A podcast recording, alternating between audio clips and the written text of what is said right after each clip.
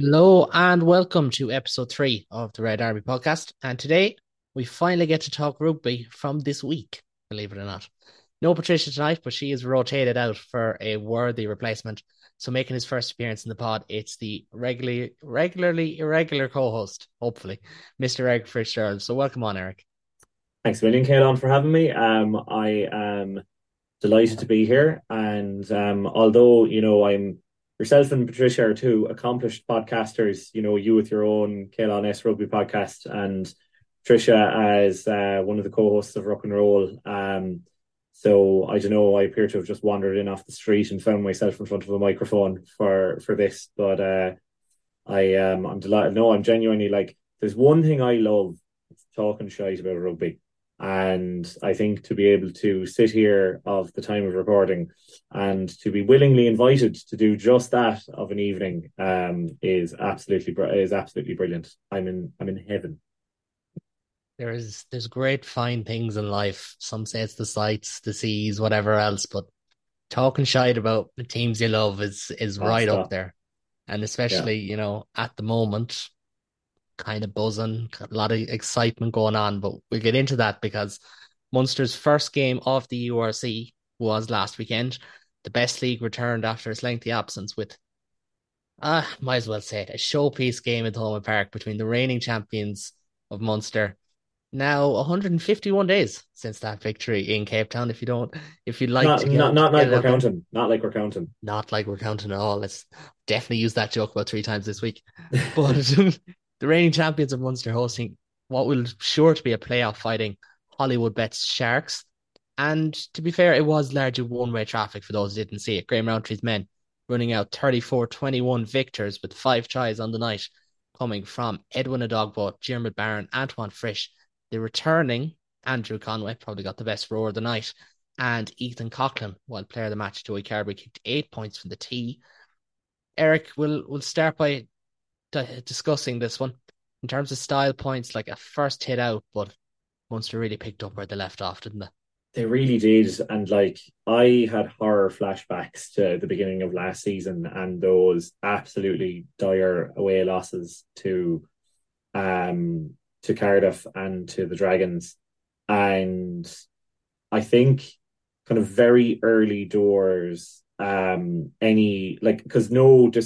disrespect to Cardiff and the Dragons, but like this is an entirely different kettle of fish when you have the Sharks, who were, you know, one of the best teams in the league, on paper at the very least, rocking into Thomond Park. Okay, like, you know, they're missing 5 or 6 of their Springboks who were still over in France, but you know, there are some truly excellent players in that team, and I think of like, you know, Werner Koch and his you know, flowing blonde locks are in my nightmares after him scoring against us several times down in Durban, both in the Champions Cup and in the URC.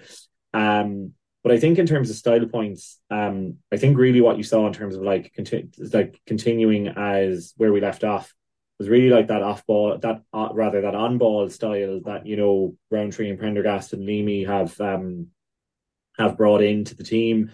I think what was very kind of emblematic of that was Dermot Barron's try, where you had a beautiful offload from Joey Carberry to Alex Kendalyn after cutting back inside when he saw the door had kind of closed for him for a run out wide.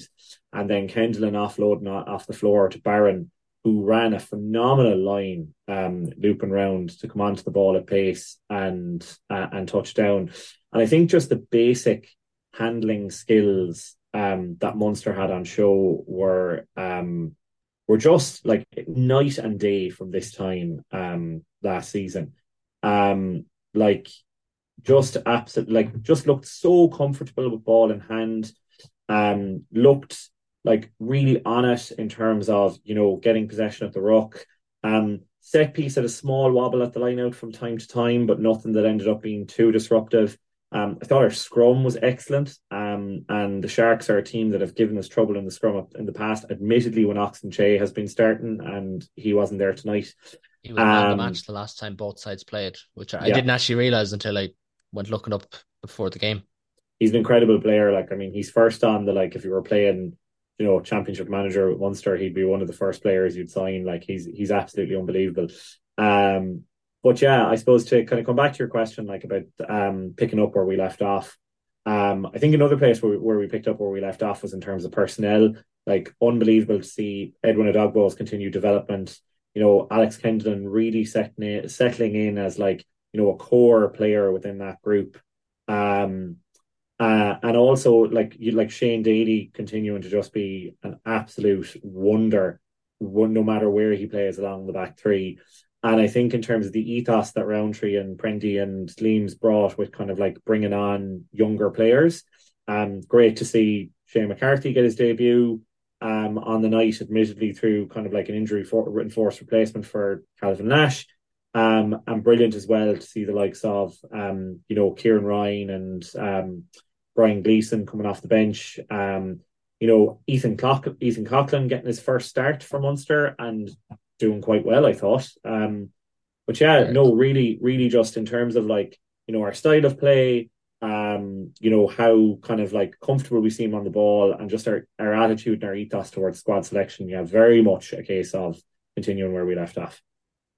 Absolutely. And I'm sure you're in the same boat, but like, I've been lucky enough to basically see every Munster game since last pre-season, because I was at the Connacht game and watched the other two on Access Munster, and it really does feel like that first pre-season game against Leinster was just merely a blip. Just nothing went right. They were just off the pace, and by the time they kind of got into it, it was game over, and they started making changes, and that's what happens in pre-season the whole time. And then against Connacht, it looked more like this. Against the Barbarians, it looked more like this. And then with, 3 weeks off, which you could have accounted for a bit more rust than what there was, things just clicked. As you said, Joey Carberry was changed to the line. Ethan Coughlin got a better service than what he had against the Barbarians, for instance.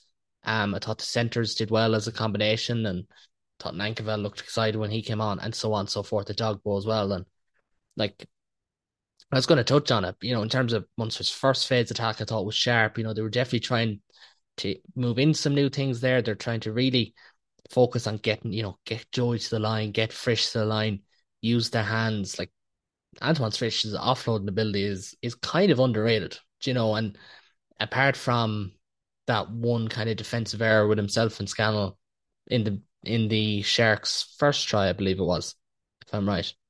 Like, very, very solid game.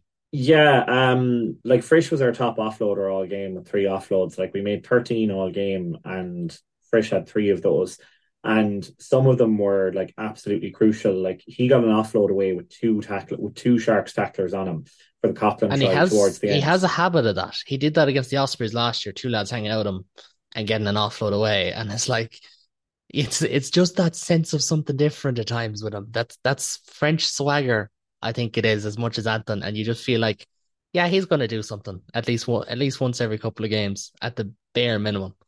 Yeah, and like, I remember, like, Frisch was one of the, in that passage, like in that final 5 minutes against Leinster in the semi-final of the URC last season that built up to Jack Crowley's drop goal. Like, Frisch was one of the clear line breaks that like got us like serious field position during that passage, and I just think he's like. He just has a lot of the, is this an Eddie O'Sullivanism, the strings to the bow, or I can't remember who always uses that. Seems more Thornley than Eddie, but yeah. Yeah, but he just has a lot of tools in his toolbox. Like, I mean, his kicking game, I think, historically was always something where he was a little bit weaker. And it's clear to me that that's something he's worked on in the off-season. Like, his chip through for his own try was absolutely superbly weighted. Now, got very, very lucky with the bounce, but in fairness, I think what makes that try is not just the chip and chase from Frisch, but if you look back at that try, both Andrew Conway and Joey Carberry are hounding after that ball. So if you're the two Sharks defenders looking up, what's going on in your head is like, okay, I have to somehow get this ball, and if this ball bounces in front of the try line, I have to clear this. But I've got 3 defenders.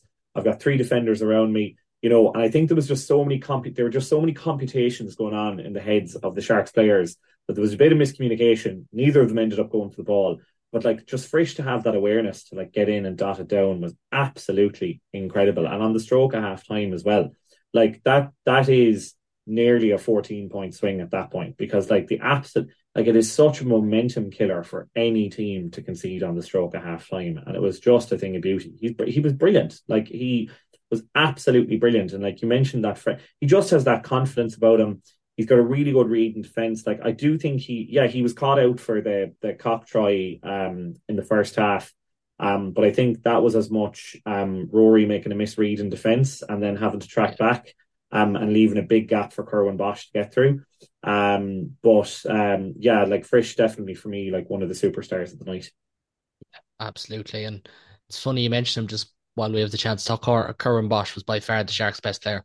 Thought he really controlled things. He actually looks decent on a team who's last year in particular played a lot of Super Rugby style rugby, and it just never clicked. He's always someone that just looked decent. And South Africa have always, no matter what they do, they always seem to bring through one or two decent ends. They won't win you the game too often. They definitely won't lose you a game. And Bosch seems to be kind of in that category. I was really impressed with him. And I even said it in the pre-match pod, or maybe not even the pre-match pod, maybe in one of the World Cup ones. Kind of delighted we didn't see even Ed Spether Oxenche in there, for instance, or Mabimpi or Am or whoever.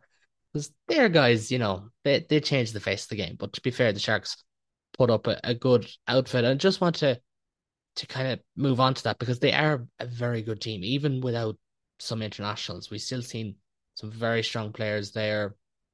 You know, kind of a similar type of team to what Munster had out when you consider players gone on that. So his first game victories goals, like, ticked every box, home win over a playoff team without a whole host of players. Like, you simply can't ask for more, especially in round one. 100%, and I mean, like, you look through that Sharks team, like, you know, Pepsi Boudelese was playing in the back row, like, he's an excellent player. Like, Francois Venter is their starting 12 normally inside Lacanio Am. A role that he swaps with Rohan Janssen van Rensburg. Apeleli Fassi on the bench, like, he's a capped Springbok. Like, he spent a bit of time out of the game after testing positive for PEDs, but like, he's back and he scored an excellent try towards the end. Vincent Chatuka coming off the bench, like, another great player. Like, I would be in agreement with you that Kerwin Bosch was probably the Sharks' most consistent player, definitely the most impactful in terms of how he ran the game. Thought Werner Koch had a great game. I just think he's a really solid player. I think he's one of the best wingers in the URC in terms of, like, just the consistency that he rocks up with to every match. He's a very good defender. I think he's a really, really good defensive winger, particularly in terms of just, like, his tackling, and in particular his dominant tackling. I think Bota Chamberlain is a good second playmaker. At 15, I thought he was solid in terms of how he showed up. I thought George Cronier, the number 8, carried very well and carried very aggressively into contact, although it did make me laugh a load that, like, he just got bullied by Edwin Adogbua at one point. Like, Edwin beat him up and took his lunch money. Yeah, like, there's no other way of putting it. He literally just, like, didn't even wrap his arms in the tackle. Like, literally just shoved him over. Like, you'd shove over, like he cow-tipped him. And then he just, like, went straight over to rob the ball. And you could see the ref nearly kind of smirk as he saw this happening. He was like, well, I guess I have to give the penalty for not releasing, you know? But it was absolutely, like, you know, to see this, like, 19-year... Is Edwin 19 or 20? Like, he's still... He's just... He turned 20, like, 3 days into January. And that's right, because he missed out in the under-20s, yeah. But, like, just to see this, like, freakishly large young man... just absolutely bully another human being. Like, he might as well have picked him up by the ankles and shook his lunch money out of him, like, you know, or, like, picked up his arm and, like, kept slapping him across the face and saying, like, why you ain't yourself? Like, it was shame. Like, I would have asked to have been subbed off if I was George Cronier after that. Like, it was just an act of utter humiliation. It really was. And we're going to talk about the shiny players in red anyway, and we'll get into a dog ball, but just a small little anecdote. Like, people ask me a lot, like, what's he like? And, you know, I don't know enough about the underage systems in Munster to tell you what he was like. But I remember I was at the Toulouse game last year, the really, really, really, really, really foggy game where you could barely see in front of you. Oh yeah, the PCU. And I was down, Yeah. And I was down by the touchline and I remember thinking, Jesus, Edwin Adogbua was a big man. And then it was only dawned on me when, is it Rory or Richie Arnold that's at Toulouse?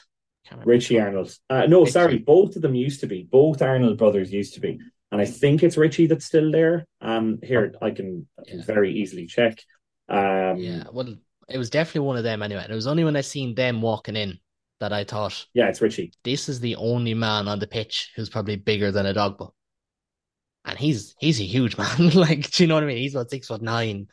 And it's like, this is how you realise that Edwin Adogbua was a big prospect, because he just has the size. And he was only 19 at the time. And he showed it last night. Or, sorry, not last night. Today's Wednesday. On Saturday night. And as you said, just bullying lads for fun. Especially that turnover in one instance and for the try as well. Just, bye-bye, get out of my way, like you do to a fly. Yeah, I think it's very admirable how we've managed him as well, because I think we all got really excited when we saw him early doors in the season. You know, he was imperious in that South Africa game down in Porthcurnow. He had some kind of follow-on niggles from an Achilles injury he'd had previously that were kind of keeping him out of games. And I think also Wig and the lads were kind of very keen to not overexpose him to professional rugby, because as much as we're he's a physical freak, he's an absolute specimen of a human being. He is a god walked down from Olympus incarnate. You have to remember as well that he's 20, and he's still developing, and if you expose him to too much top level rugby too early, particularly the intensity of some of those Heineken Cup games which are played at international intensity, you will wreck him. And it's so important when you unearth an absolute gem of an underage player like that, that you mind him and that you mind his development. And the only player that probably has been really thrown into it over the last couple of years, and it's probably to their credit, it's probably an IRFU thing as well, because 10 years ago, every young player at 20 was thrown into big games and it didn't work. And so many of these under 20 stars got injured quickly, but definitely across the provinces it's not been as bad. But the only one who's really came straight from 20s, as forwards now, I should add, not backs are probably a different category, as forwards, straight from 20s into being a starter is probably Alex Kendalyn. And he also looks having had a bit of an injury hit year last year, he also looks really impressive, really sharp, and just seems to be, as cliched as this can sound, just seems to be a good size for the player that we're trying to make him into as well. 100%. And I think as well, one of the qualities early doors that Kendo brings, and if I recall, he was in a poor enough under 20s team that did fairly badly in the Six Nations, and he was captain of that team. They came third, but they played 5 games in 4 weeks. So there was an awful lot of rotation. Yeah, it was weird, wasn't it? There was lots of players on it. Yeah, every game was played in Cardiff or something mad like that, wasn't it? And there was no fans, no nothing. Yeah, and I genuinely think that, to me, Alex Kendalyn is a future Munster captain. He just oozes that confidence, that presence, that ability.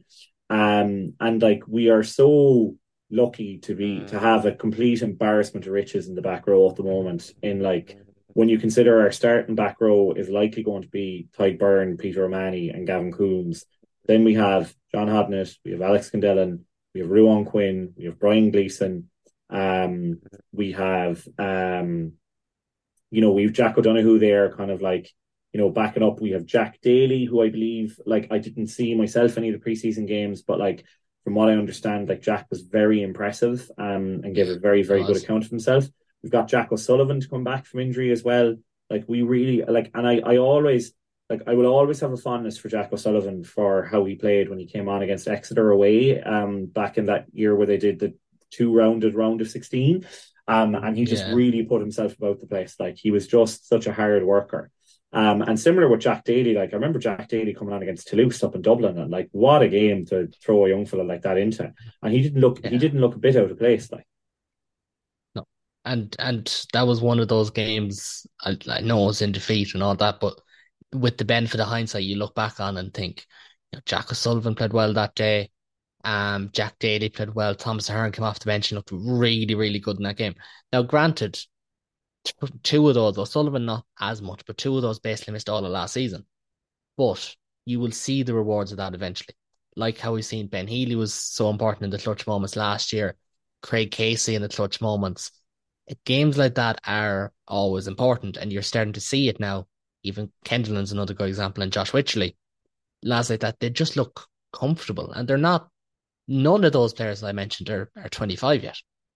Yeah, and like with Witchley, I always remember the baptism of fire that he got down in Claremont, where in the first half, like, he was picking his head out of his arse for most of the game after scrumming up against Rabah Slimani, and then ended up coming out in the second half and just completely turning the scrum on its head and winning a good few scrum penalties. And like, Josh, to me, has gone on to be like one of the first names in the team sheet. Like, he is our, like, to be honest with you, I would have him as our starting loose out ahead of Jeremy Lockman and Dave Kilcoyne. And he looks to have gotten bigger in the off-season as well. Like, he looks to have packed on a few kg, which is going to help. Yeah, which is going to help his carry game. And like, I think one player you mentioned there, Tom Ahern, I'm so excited for Tom Ahern to get a good run of games this season, because he's just like, he was incredible. He was the same under 20s year as Jack Crowley, I believe. They were, yeah. And he was just like, he's incredible when he gets the ball in hand, and he's such a like for like fit with RG Snyman. And like, I remember like all of the bollocks that came out when we signed Snyman about how Munster were going to block young players coming through because of this dirty, filthy non-Irish qualified player. How dare he? I don't think it's even because he's non-Irish, it's because of where he's from as well, which is even worse. 100%, because, you know, Leinster signing Charlie Engatai, like, you know, shrewd, really cool, like, absolutely A-OK. Munster signing RG Snyman, boo, hiss, how dare you. But I just think, like, you know, the work he has evidently done with Thomas Ahern, like, Thomas Ahern is such a like-for-like role fit for Snyman in terms of, like, his handling ability, in terms of, you know, his ability to move the ball when he gets into space, just his line out ability. Like, when he came on Saturday, he was just so clutch. Like, the first ball went to him, and even with the lift, he was a full like 3-4 inches above his man, and there was no way anyone else was getting that ball.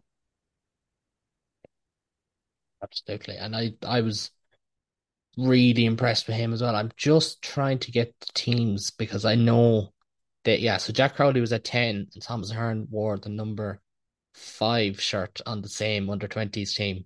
Some really good players in that team, actually. That was an insane team. Like, that was Craig Casey. That was Craig Casey's year as well. He was the year before. Oh, that's right. He was, yeah. But you have like Tom Stewart, Thomas Larkson, Thomas Ahern, David McCann.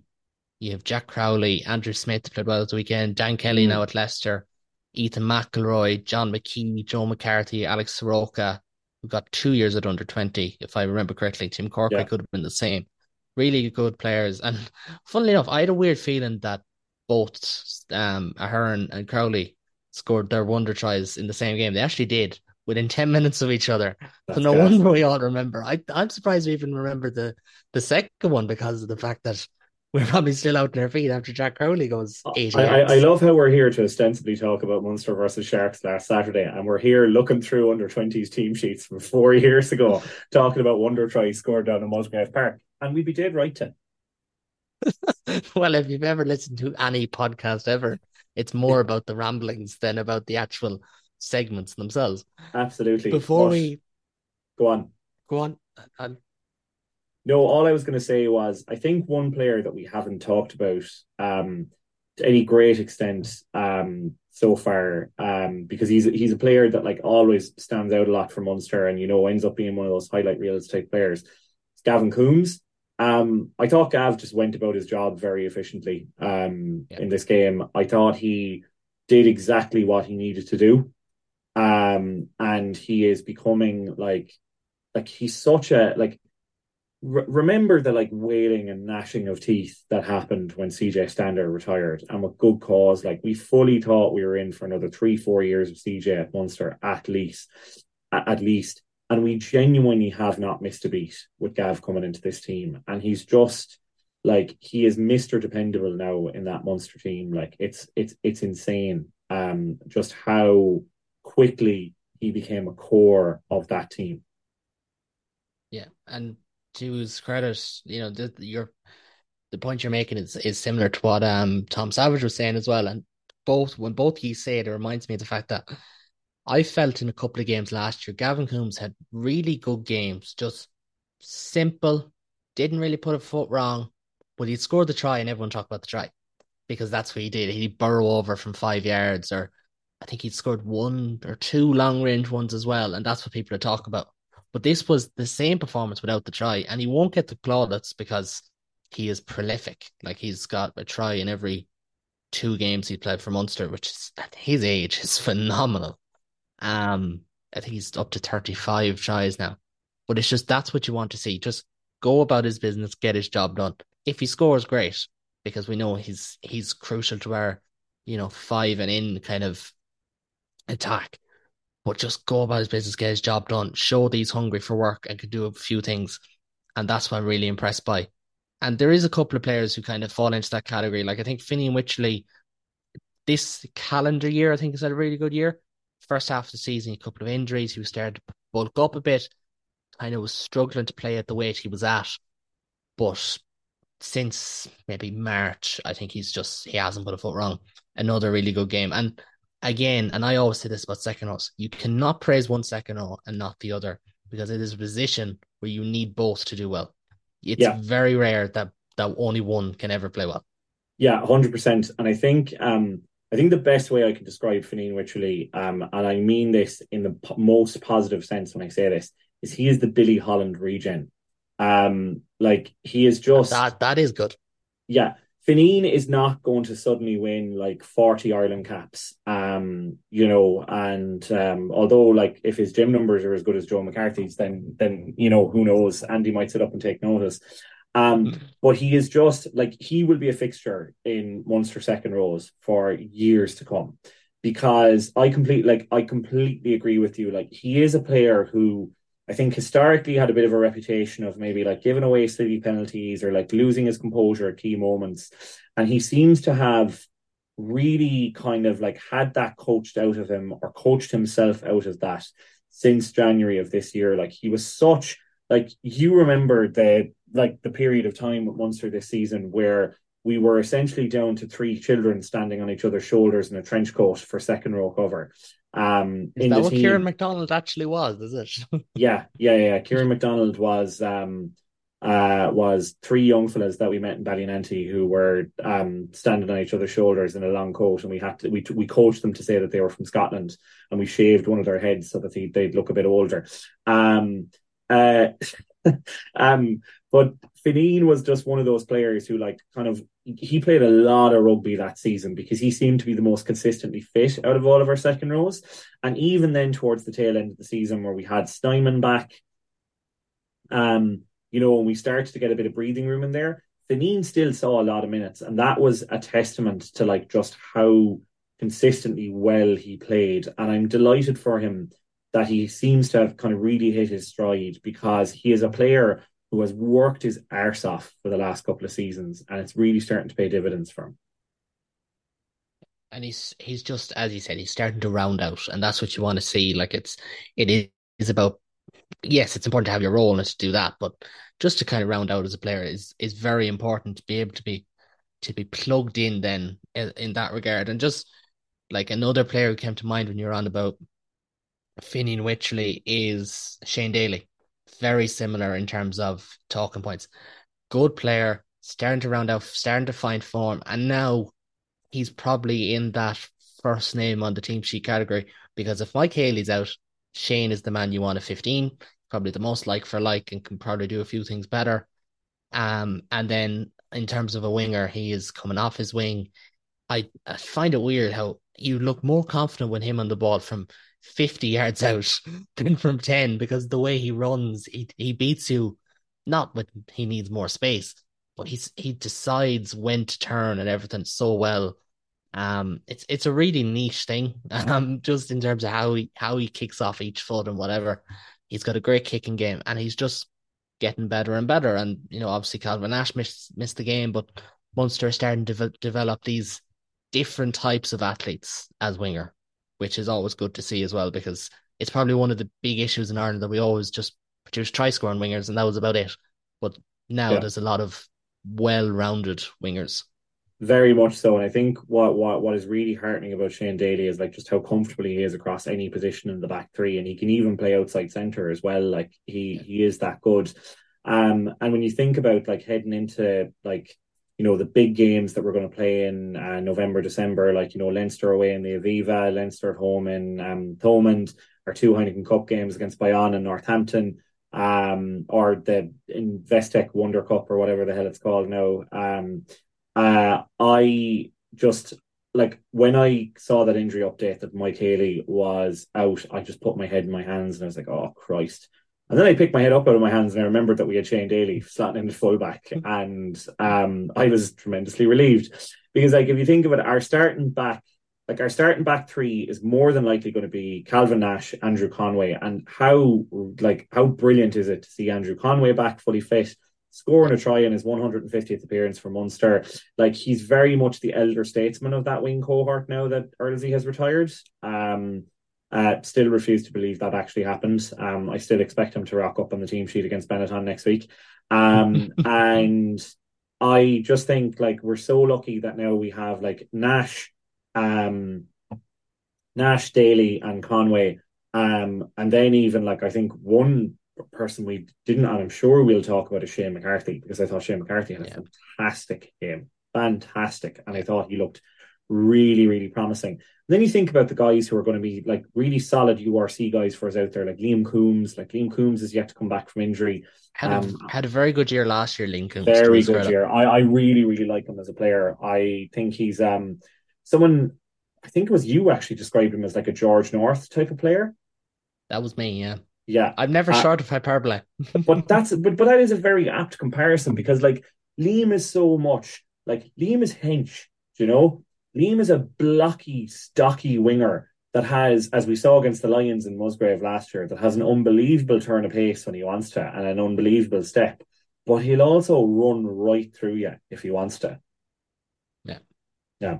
Absolutely. But, before we get into it, we have a bit of kind of admin and Benetton talk. It would be remiss of me not to talk about Keith Earls, because this is our first podcast since his retirement was announced. And fake news. I'm going to need you to just read it in a small bit in that regard, because when players are more synonymous with who they are than what they do, then you have really ticked every box as a sports person. And I just want to get your thoughts on. We can talk about Keith Earls, the player, for days, hours. Just watch highlight reels. Andrew Ford had a great video up. People should go watch it. But Keith Earls, the person, is just as important, and he will be forever a Munster legend because of that, as much as everything else. I think talking about Keith Earls, the person, there's like so many cliches you can fall back on with Keith Earls, the person, you know, the My Ross Express, the boy who came from My Ross and grew up in the shadow of Thomond Park. And like, you know, his family were steeped in rugby, and like, you know, Ger, obviously his dad. And I think, like, for me, my abiding memory of Keith Earls is like the first game I saw him play live in Thomond Park. Someone, I can't even remember who we were playing, but there was a Gary Owen went up. And Keith was under it, and he roared in the dirtiest Limerick accent, Mark! And but like, he was so unashamedly, unapologetically Limerick, like, you know, and I say this, like, you know, we're a tip man and a Galway man sitting here on this, on this podcast, like, talking about, like, how much we love where he's from. But I think, particularly, you know, as two guys, like two men on a podcast, groundbreaking. But I think as two guys in particular, and I think with like men's mental health being such an important topic of discussion over the last decade or so, and rightly so, I think the openness and the honesty and the like forthrightness with which Keith discussed his own experiences with mental health challenges and mental health battles was quite disarming, but quite important. And hopefully, like, might have, you know, inspired a lot of people to, like, you know, properly kind of, a lot of men in particular, like, to properly kind of think about their own mental health, or maybe address some issues that they may have been having, or, you know, like, maybe get kind of like the help they may have needed.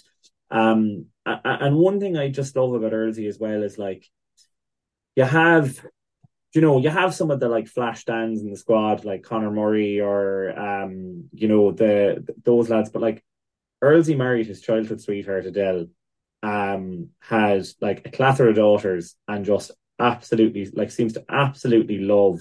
Like he's a complete wife guy for Adele, which I absolutely love.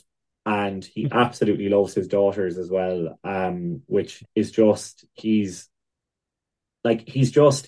so like wonderfully like softly spoken and humble and just like always seemed to be, whenever he picked up the ball, just to be that kid who loved playing rugby.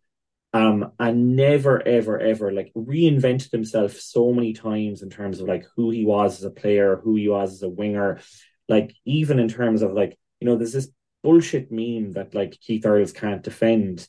And yet my abiding memories of Keith Earls are like running halfway across the pitch to like tackling, was it Libbock or Willemse in the URC final last season? Angelo Davids, sorry, thank you. He made an unbelievable tackle as well in the semi-final against Leinster. And I'm just so delighted that, like, okay, fine, the World Cup didn't work out for him, but I'm so delighted that in his final season of professional rugby, he got to win. And, like, he was the last member of that squad that was part of a winning Heineken Cup final team. Like, he was on the bench for the 2008 final against Toulouse. And I'm so delighted that he got to bookend. And I'm fairly sure 2008 was his first year as a professional rugby player. That was his first season as a professional rugby player. First as a pro, I'd say, yeah. First as a pro. And he got to bookend his pro career with winning a trophy in his first season, winning a trophy in his final season, and then just topped it all off with scoring his 100th try in his career on his 100th cap for Ireland against England in the Aviva Stadium. But I just think with Earlsey, like, I just think he is so, like, just, if you could distill kind of like the essence of what Munster is and the essence of what Thomond is and the essence of like what it means to, like, you know, that kind of thing of like being a Limerick rugby supporter, like being a rugby supporter living in Limerick or like connected to Munster, like Keith was that personified. And like that was just sprinkled so liberally with, like, you know, humility and vulnerability and honesty, and yeah, just what a man, and like what a role model as well, like what a role model for people to look up to. And as you said, unashamedly Limerick. It's a great way to put it, because he embraced the fact that he was the Limerick kid, and it never weighed on him, you know. Like it was often said when he was younger, oh, that's Gerald's kid, because Gerald was a bit of a cult hero in AIL circles, but that never weighed on him. And like, I watched that video that I mentioned, the Andrew Ford one, and he had his first try in it. And I must have watched that try 50 times at this stage, because it's been in every highlight reel of Keith Earls. The one thing I never noticed until this time was when he scores, one of the stewards, there's two stewards over there, the terrace isn't full, and they are just leaping up in the air, because it's one of their own with his first touch in international rugby, scoring a try, and it's a great moment. And then, as you said, to bookend it in his 100th cap for Ireland. And there was a sense the second he touched that ball against England that he was going to score. And I was there. I was the far corner, unfortunately, but you just knew. And it was genuinely, and I've been to a good few games in the Aviva recently, and I, you know, hum and haw on the atmosphere and everything. That was one of the great Aviva Stadium moments, because the whole place just took to their feet for a man who is a beacon of everything right about a lot of Irish rugby players, it should be said. There's an awful lot of good eggs in the Irish rugby circle, and a people's person, you know. And you think about that interview, you think about his book. His book is fantastic. Everyone should read it. Not just sports people, everyone should read it. His interview on the Late Late, and this was around the time where, and I always remember, is the fact that in the space of about 2 years, himself, Billy Holland and CJ Stander were on the Late Late. And you'd be hard-pressed to find at least a Munster fan, or if not a sports fan, or just a person who didn't cry watching any three of those. They were emotional roller coasters. But that is part of the tribute, the fact that he was so open in the later end of his career, and it will help other people in terms of mental health and different things and being open. And that's an important stigma that we have to break down. And if that's his legacy off the field, that is one hell of a legacy to leave, because not everyone gets the chance to be not a face. A face is the wrong word, but to be someone that we look up to, having done the right thing. When, let's be real, there's definitely other players with mental health issues who haven't been able to face coming forward about it, and that's absolutely fine. It must be difficult. The fact that he did it, and he quoted, you know, wanting to be able to improve himself for his daughters, as he said, is just like, it's phenomenal. And Mr. Munster in so many ways, as we said, but just a great person. Yeah, and it's important to say as well that, like, you know, nobody with mental health issues, like, you know, nobody is obliged or expected to, like, speak very publicly or very openly about it. Like, you know, there are a lot of people who will have their own battles privately. And I mean, if that is the case, like, I genuinely hope that, like, what Earlsey has shared can give some solace to people who may have looked up to him or who may be rugby fans. Tell you one thing about Keith Earls, speaking of his off the field activities, man roasts a damn fine bean. He like the 11-14 coffee roasters he has going in Limerick is kind of like my go-to now for obvious reasons. But one nice little touch, and like how Earlsy will always be a part of Munster, is the coffee stand under the West Terrace is now an 11-14 coffee stand, which I think is a really cool move. Yeah, and it's the coffee in the high performance unit as well, and it's as you said, it's cool, but it's also the fact that it's like they wouldn't do it as well if it wasn't great. It's supposedly, I don't drink coffee, it's supposedly fine coffee, and if I had coffee drinkers around me, that would absolutely be the Christmas present of choice, because it ticks multiple boxes with one swipe. We will get into the more boring stuff just for a minute, because we have a bit of squad updates and admin to get through. So you mentioned Calvin Nash earlier. He was a late withdrawal from the Sharks game, and this is a line that you're going to hear a lot, not just this week, but this season. His availability for the Benetton game will be determined later in the week. He was back in some training, though. Fionn Gibbons suffered a facial injury late in the game. His availability is the same, to be determined late in the week. New signing Sean O'Brien is coming back from a thigh injury. He is back in training and increasing his training load, and his status determined later in the week. So we should expect Sean O'Brien to debut in red at least in the next week or two. Or so you'd expect. On they say rehabbing, the medium to long term kind of absentees include Simon Zebo, Jack O'Sullivan, who we already mentioned, Liam Coombs, Patrick Campbell, Roland Salanoa, Mike Haley, Keane Hurley, and Paddy Patterson. The latter, how many is that? 5 of those, all looking at towards December time, November, December, before any of those will be back. And in slightly more positive news, Munster have added 2 of Ireland's under-20 heroes to their academy. Gary Owenhooker, Max Klein, and Tullamore native tight-eyed prop Ronan Fox joined the 18-man academy in the High Performance Centre in Limerick.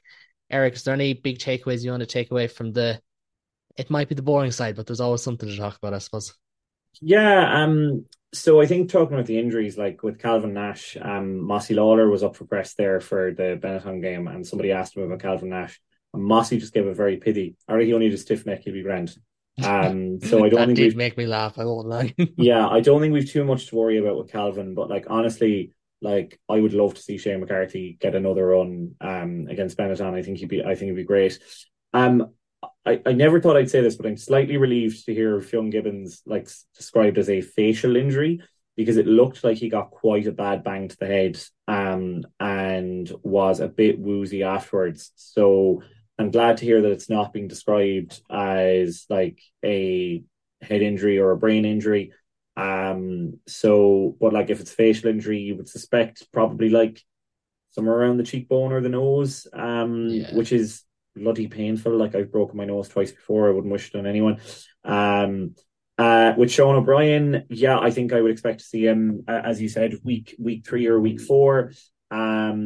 He was, I think, correct me if I'm wrong now, I think he was one of the like 24 or 25th on Saturday. I wasn't there, so I can't tell you who was actually training. Yeah, but after Nancavel's extremely impressive spell off the bench, including like an absolute wonder pass that set up Conway for his try, I would love to see Nankivell starting at 12 against Benetton.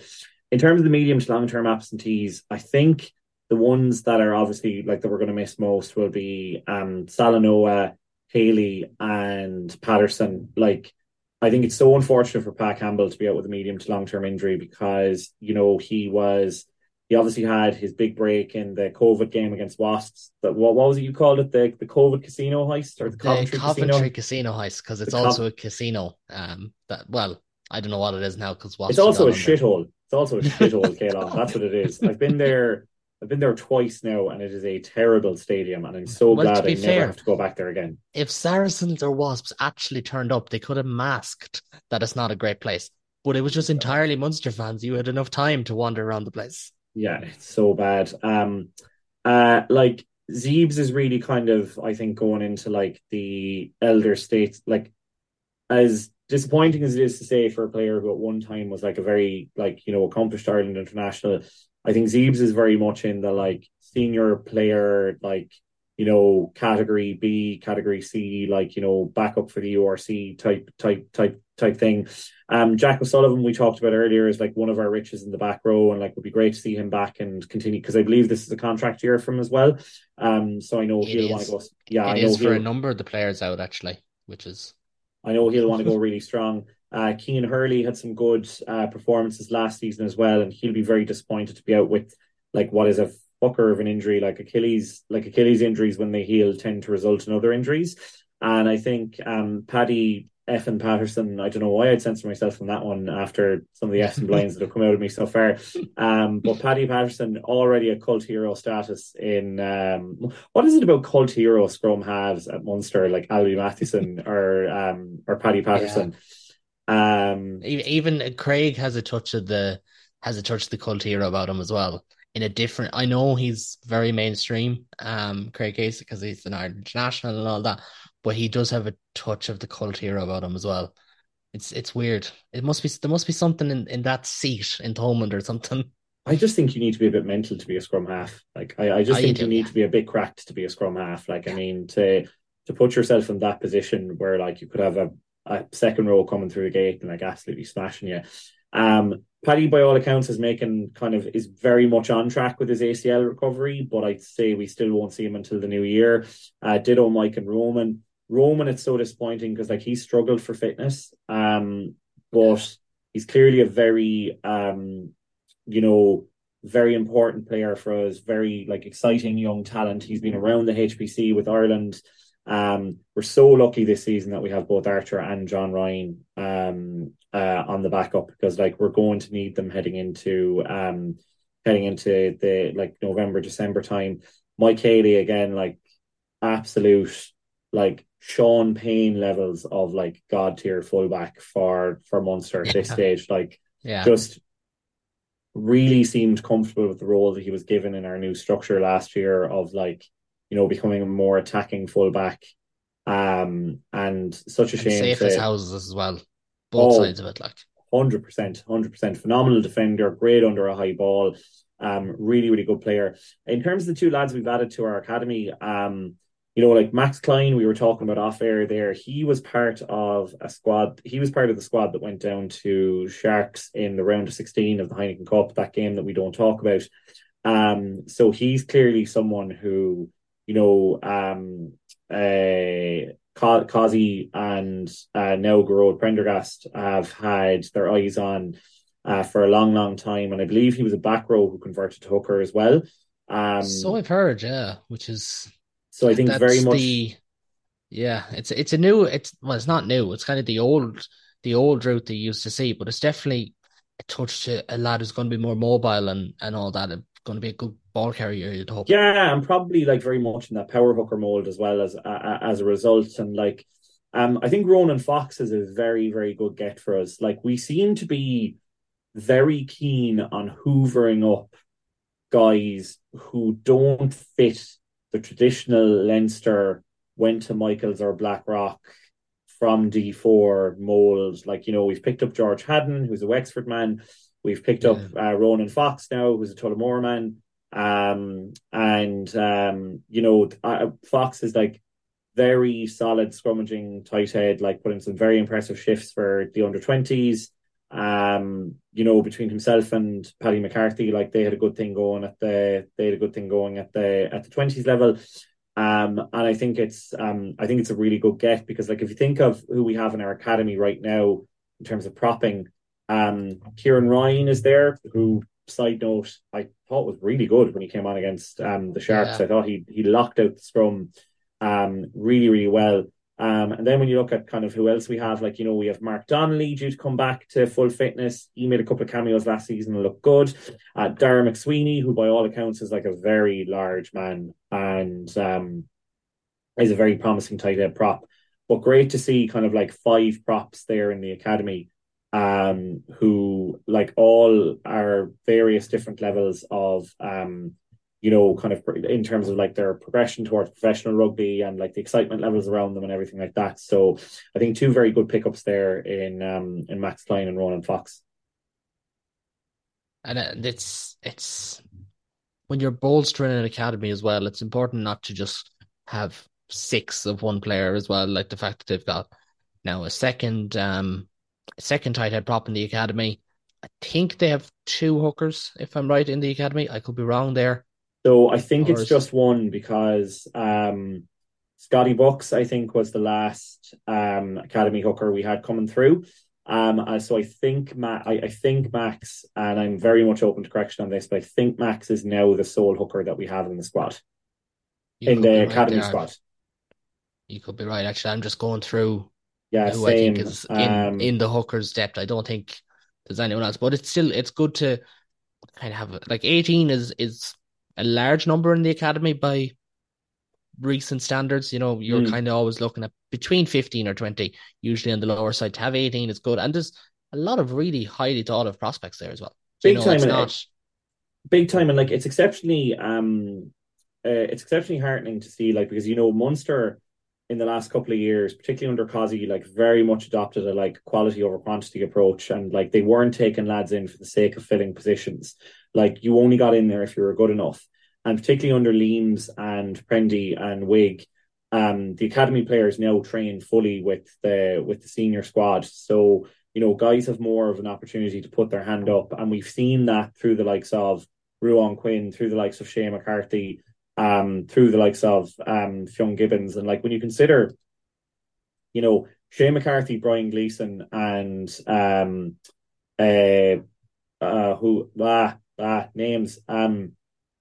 Shane McCarthy, Brian Gleason and Kieran Ryan, like that's 2 year one and 1 year two player who were on the bench for us against the Sharks, like which speaks to like Cosy is so highly thought of, and like I'm so glad we were able to get him back from Wasps because he knows the AIL infrastructure inside out, and his impact has been instant. Like you're seeing it straight away. Like I know Andy Kiriakou was involved in the academy as well, but lads over the last 3 years who were in the academy, forwards in particular, it's usually easier for backs to step up to URC level.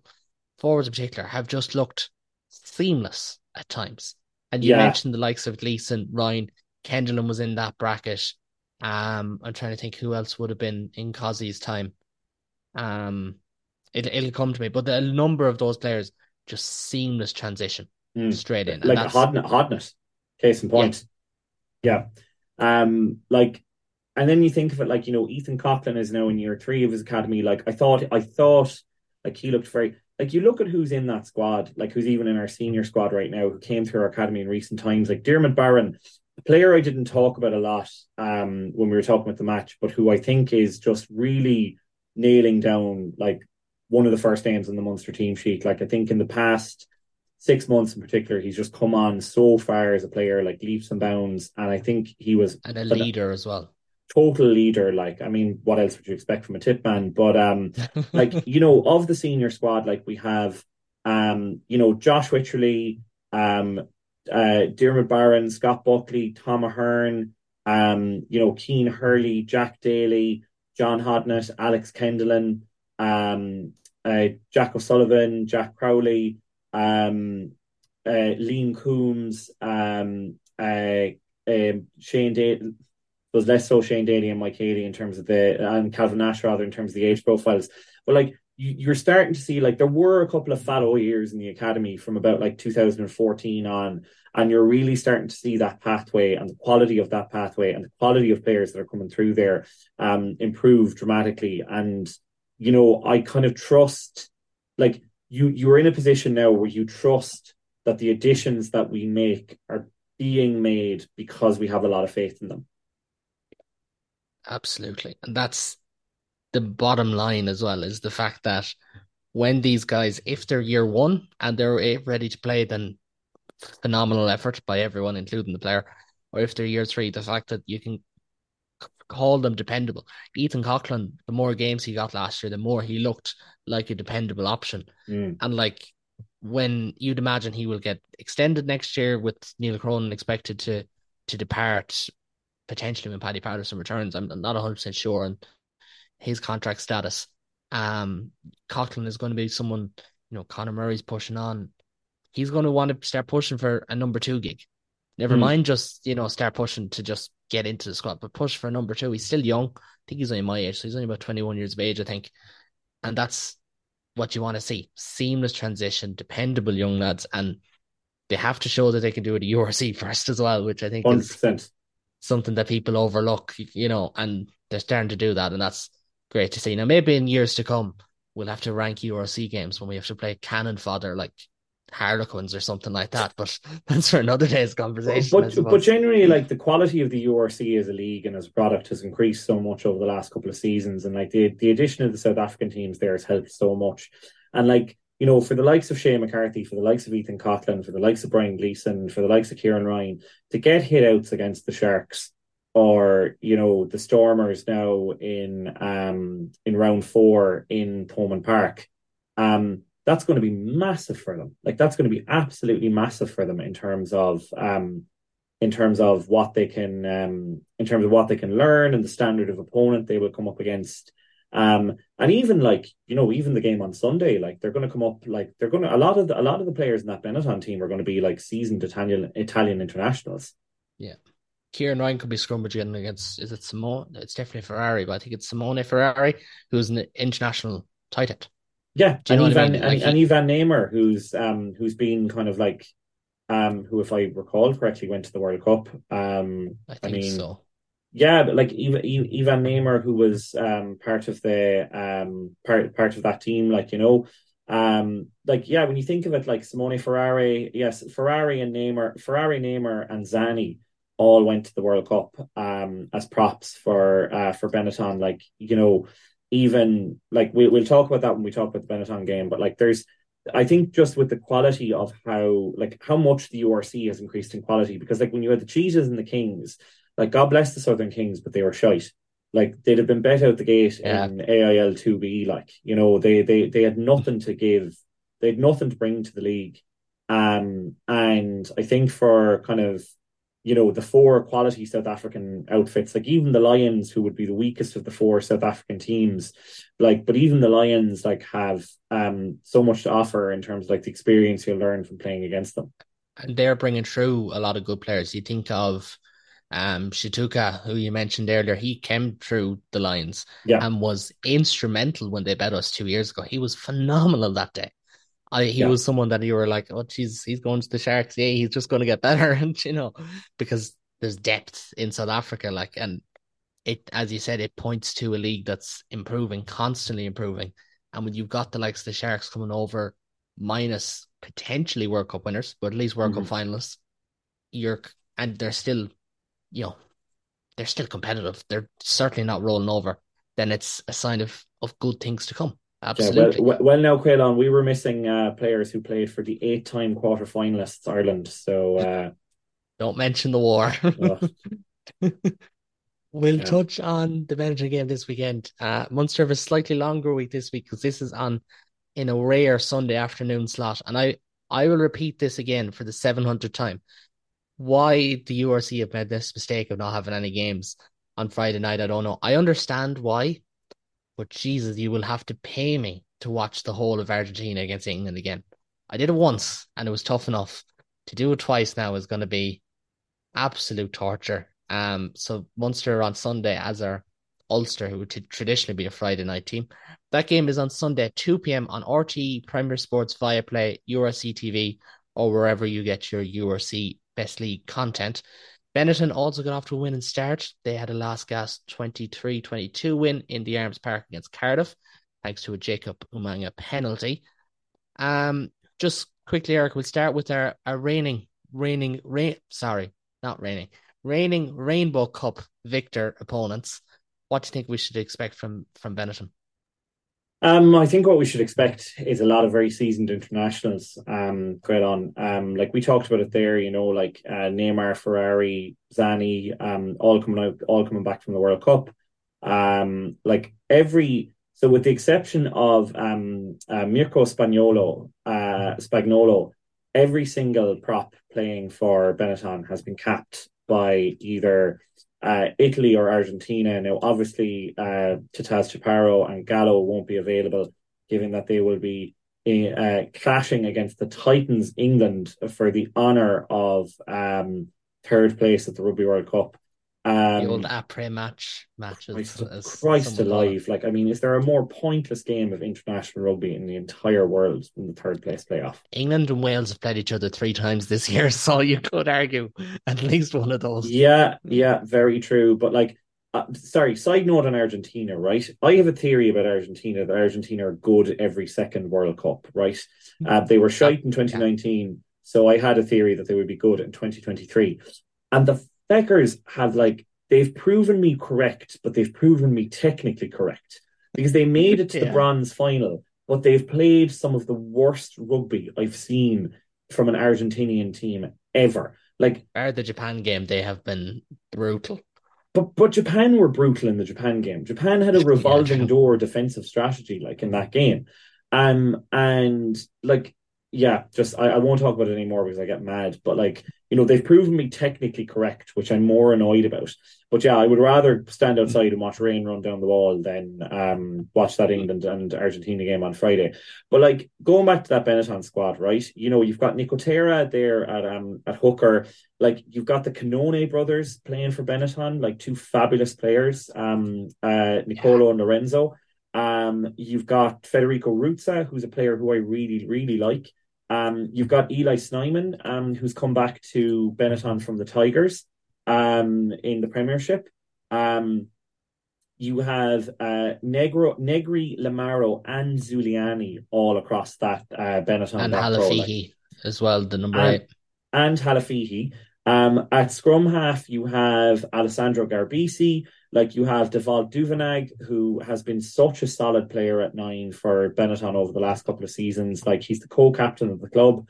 At out half, then, you know, you have, like, I think out half they're going to miss Tommy Allen big time this season. Like, they have Jacob Umaga and Giacomo Dare, who was part of Italy's World Cup squad as well. But I don't think either of them are kind of close right now to, like, just the nuts and bolts, like, solidity that the likes of Tommy Allen would have given you. Tommy, by the way, who I found hilarious, when he was Scottish, he was Tommy Allen, and then he moved to Italy and declared for Italy and was then Tommaso Allen. So I'm sure Ben point, apparently, but I'm sure Ben Healy will be changing his name to Ben McHealy at some stage to account for his Scottish heritage. Then, like, centres, you know, you've got Brex. You've got this little known Tongan centre. Am I pronouncing this correctly? Malachi Fekitoa. Malachi. I think it's Malachi. Malachi Fekitoa. Like, look at, I will never wish Mala bad, because, like, Mala obviously had a very, very hard time when he was with Munster for personal reasons. You know, I heard you talk about it with Patricia in the season preview episode, that, like, you know, the weight just seemed to be lifted off his shoulders once he found out that, like, he was going to be in a situation that just suited his family better, where, like, you know, his wife would be closer to home. And I really hope for Mala's sake that he just settles here and he has a couple of successful years with Benetton, because he really, really deserves it. You know, then on the wings, they've got Paolo Adogbua and like players like, say, Onisi Ratave, and then at fullback, like, Matteo Manazzi will unfortunately not feature because he just seems to be completely luckless. But Rhino Smith, I think Padovani is back. Padovani could be back, and Rhino Smith is also there as well. And I think Rhino Smith is an excellent player. Rhino Smith really, for me, for Benetton, in a lot of ways, plugged the like Monty Ioane shaped hole that was left there after Ioane went back to Australia after his own mental health difficulties, which I've no doubt were exacerbated over COVID. But overall, kind of like what we can expect from Benetton, very solid team, very well coached. Cardiff Arms Park, as Munster like seem to always figure out through the like inevitable Ray Lilo try off of first phase from a set piece. Cardiff Arms Park is an extremely tough place to go and get a win. Like if you think about the scalps that Cardiff have taken in the Arms Park, like, you know, they beat Leinster there 2 seasons ago. They beat Oz last season. Like they like it is a very, very tough. With the Stormers, they drew with the Stormers. Like, but I think what Benetton can be most heartened by from the sequence of that game, because I watched back the highlights because I am a nerd like that, and Cardiff were 20, like Cardiff were 19-3 I think, 19-3 up, and then Benetton pulled it back and won 23-22. Like, I think Benetton, obviously they lost Kieran Crowley to Italy a couple of seasons ago, and I think Marco Bortolami has done an excellent job since coming in there as coach in terms of, like, just keeping a lot of continuity and keeping a lot of momentum. You know, they finished ninth, like, they finished just below the Sharks in the table last season. And I think, just have always been, like, since, like, I remember when the Italians were first talking about joining, like, what was then the Celtic League. It was the Magners League. It was the Magners League. And people were like, oh, this is going to be 5 points every single time and every single fixture. And Benetton have proven people wrong. You know, I think Benetton are one of the more solidly mid-table teams in the league. And I don't know if you remember in, like, I think one of the darker days of Munster was when we played Benetton in a quarter final in the Pro 12, Pro 14 in Thomond, and they nearly beat us in Limerick. Yeah, needed a 50-metre penalty to beat them. Yep, that was those were some dark, dark times. But if it helps, I can lighten the mood. I also remember Benetton's second season when Brendan Williams scored 2 tries and beat Leinster on a random Friday night. that might help lighten the mood for some people. Yeah, I remember that too. But look, I think what we can expect from Benetton is they're going to be very, very solid. I think we're going to really need to be on it at the breakdown. When you consider that the likes of, you know, Lamaro, Negri, Talafihi are going to be there. I think they will be... I think where we can probably get at them is halfback. Whatever about Duvenag at 9... I think with Daré and Umaga there, I don't think you necessarily have the solidity that you would have had with the likes of Tommaso Allen. I really hope they start Alessandro Garbisi because he is a seriously exciting player. But given that Duvenag is co-captain, can't see that happen. Well, let me just have a look at who their starting lineup was last week. So last week, I don't think it was Garbisi. If I remember correctly, I don't think it was. Yeah, they didn't really seem to bring a lot of their Italian internationals over with them. So we could potentially be facing an Italian internationalist. But like Zuliani was part of the squad. Snyman was part of the squad. Like Snyman was, you know, he was a very physical character. He was a good line out operator when he was playing with the Tigers.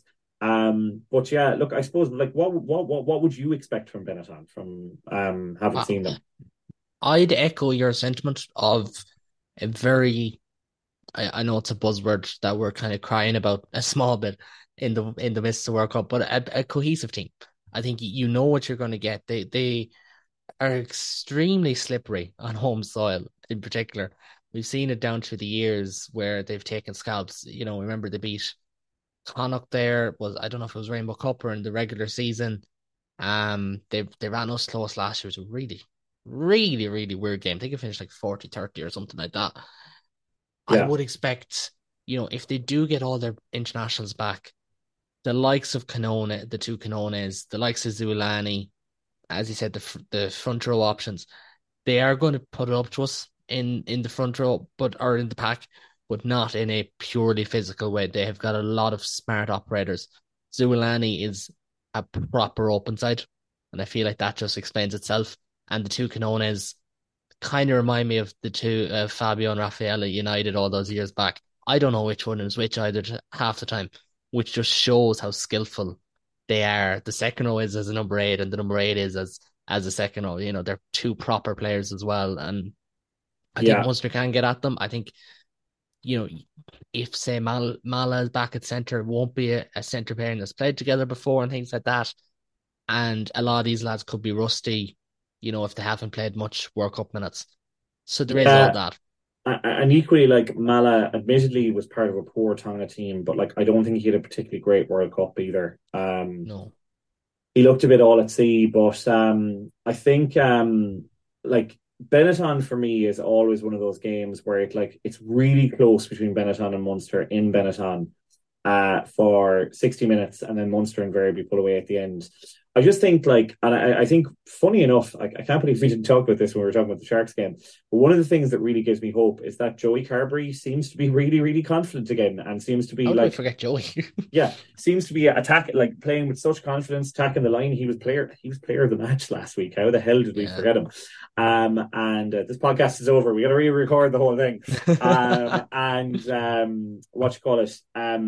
I just think that we have a pace when we get motoring that Benetton will find very difficult to live with. I think we need to be really on our game in terms of our kicking game, and in terms of when Benetton are running the ball back at us, because I think they have a very dangerous back three, and I think in particular Rhino Smith is a player who I'm quite fond of.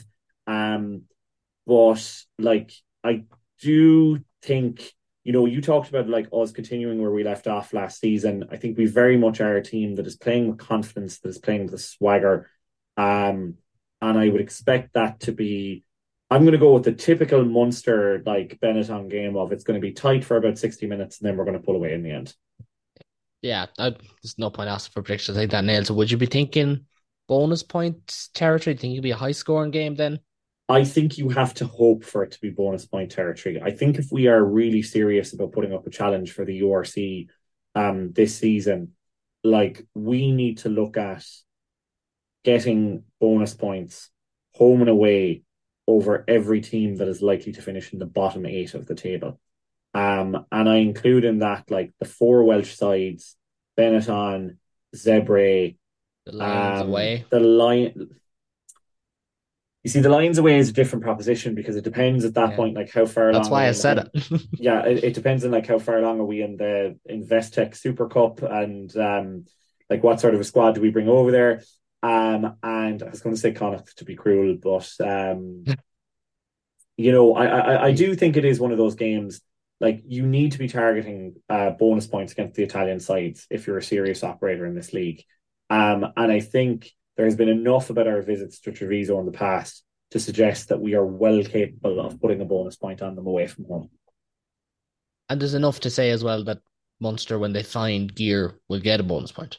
They scored 5 tries last week, and it always looked like they'd eventually get that fourth. I have never, not for the longest time, have I ever watched Munster play and be like, they're definitely going to score a try here.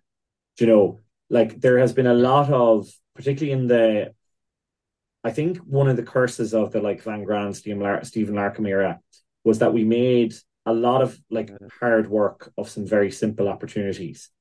And I think what was characteristic of our game against the Sharks was we made a lot of simple work out of very hard opportunities. You look at the turnover that led to Ethan Coughlin's try, right?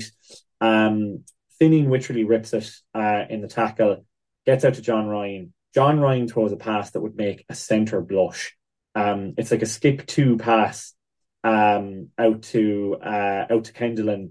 Kendalyn passes to Frisch. Frisch offloads with 2 tacklers on him, and Coughlin does really well with that finish, by the way. He's got a tackler here and down in him, and he times his dive just perfectly to get in without danger of being put in touch. And I genuinely just think, we look like we know how to score tries, is basically the best way I can put it.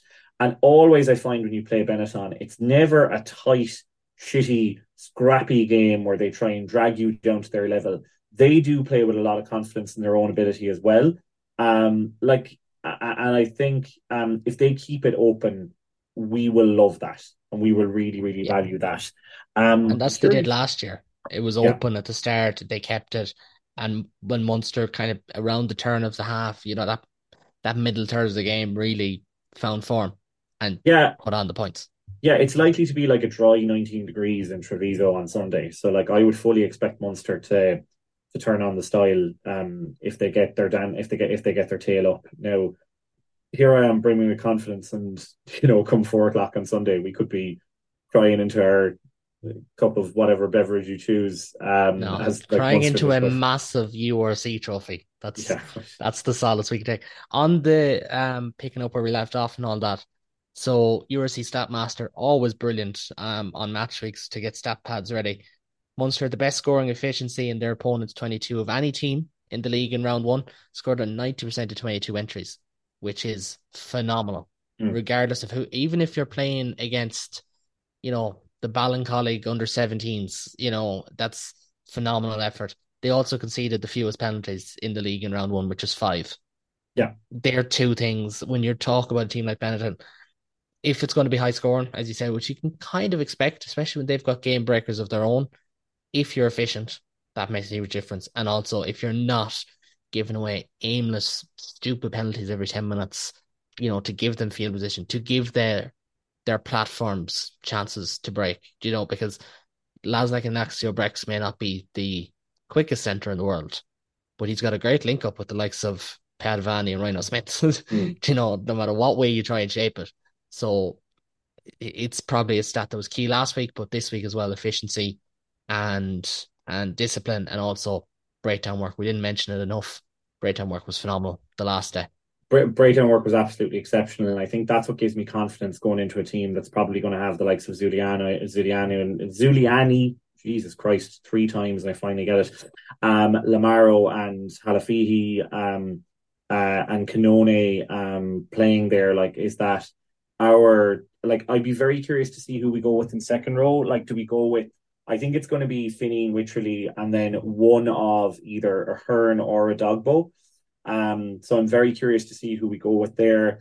I think our set, like, I don't think Benetton are going to be a more physical test for the lads than the Sharks were. I think the Sharks are like, and it's such a cliche, obviously, to say that the South African teams are very physical, but they are. They're massive. They're big, big lads. Like, and I also, maybe this is a bit kind of, you know, OTT of me, but I'd wonder where confidence levels are at for a lot of the Italian internationals coming back from the World Cup, because I think the vibe there was septic, and that looked like a team that just did not, like, that they were done playing for Kieran Crowley.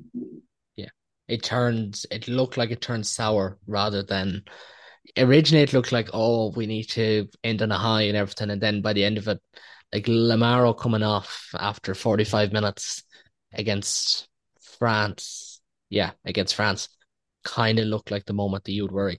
Now, if he's back, I still would back him to have a big performance against Munster, but he mightn't be back either as well. We should probably leave it at that. We've been talked plenty about Munster, about Argentina, about coffee, about Keith Earls.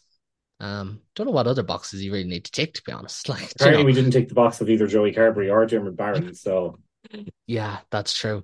Jack O'Donoghue, I don't think he even got to mention the poor lad as well. No, but like, God bless poor old Jack. Like, I mean, Jack is just like Tom Savage said before. It's like when Jack O'Donoghue hits all his marks, you don't even notice him. And that's because he's just like, when he is on form, he's Mr. Dependable, and he does exactly the job you need him to do. Like, I thought Jack was great on Saturday. I didn't think he put a foot wrong. Absolutely. And that's testament to the direction this team is going in, that they have a lot of lads like that as well, who were, I think dependability could be the buzzword this year. If there's injuries, things like that, if we're calling on, say, Finney to come in, if we're calling on Jack to come in, I know Jack is there out to the first team, but if we're calling on lads like that, Kendo or Hodnett, or even, you know, Paddy Patterson when he returns, these lads will do a job. They've shown they can do a job. Yeah. Right now, it is about getting the win in Benetton. Yeah, and hopefully getting 5 points. And then the week after, just as I have it in front of me, is in Cork against the Dragons. And you'd be hoping for 5 points there. Big time. And hopefully the Bulls don't run in 50 points again and go back top of the league again. That's the big worry, is the fact that we have to go down to Pretoria and play the Bulls down there at altitude. But look, if you want to be the best, you've got to beat the best. I really hope the buzzword around Munster this year is double URC and Champions Cup winners, Munster Rugby, but we'll see. Yeah, well, I'm not going to say no to it, but I'm also not going to get too far ahead of myself, because that didn't work out too well in this so-called Scrubs tournament that they call a World Cup. Yeah. Part of my coping mechanism, guys. It's okay. Going to completely devalue rugby showpiece. Any tournament that still has England in it, yeah. You know, forget about it. Are you World Rugby? Because you're completely devaluing the World Cup. No, if you're World Rugby, you're devaluing everything got to do with rugby as it is. Yep. We can't even watch it. And we're going to spread it to all parts of the world by only playing it in 4 countries by the end of this. That's for another day's conversation. I'm sure you're the right man to discuss that with. That is all we've time for. We'll be back next week to look back on this game at Benetton that we've mentioned probably not in enough detail and probably in too much detail at the same time, and to look ahead to a round 3 clash with the Dragons, which will be Munster's first game in Musgrave Park. As always, follow us on Twitter. Hop on there, give us your predictions for the game, maybe give some thoughts for the game. Afterwards we'll have tweets up, the whole shebang. And if you want to be with us every step of the way this season, make sure to subscribe to the podcast. And if you really like us, maybe leave a review and tell your Munster cracked friends that we're here and we're happy to take over. So until next time, to Eric, thank you very much. To everyone at home, thank you for listening. Till next time, take it easy.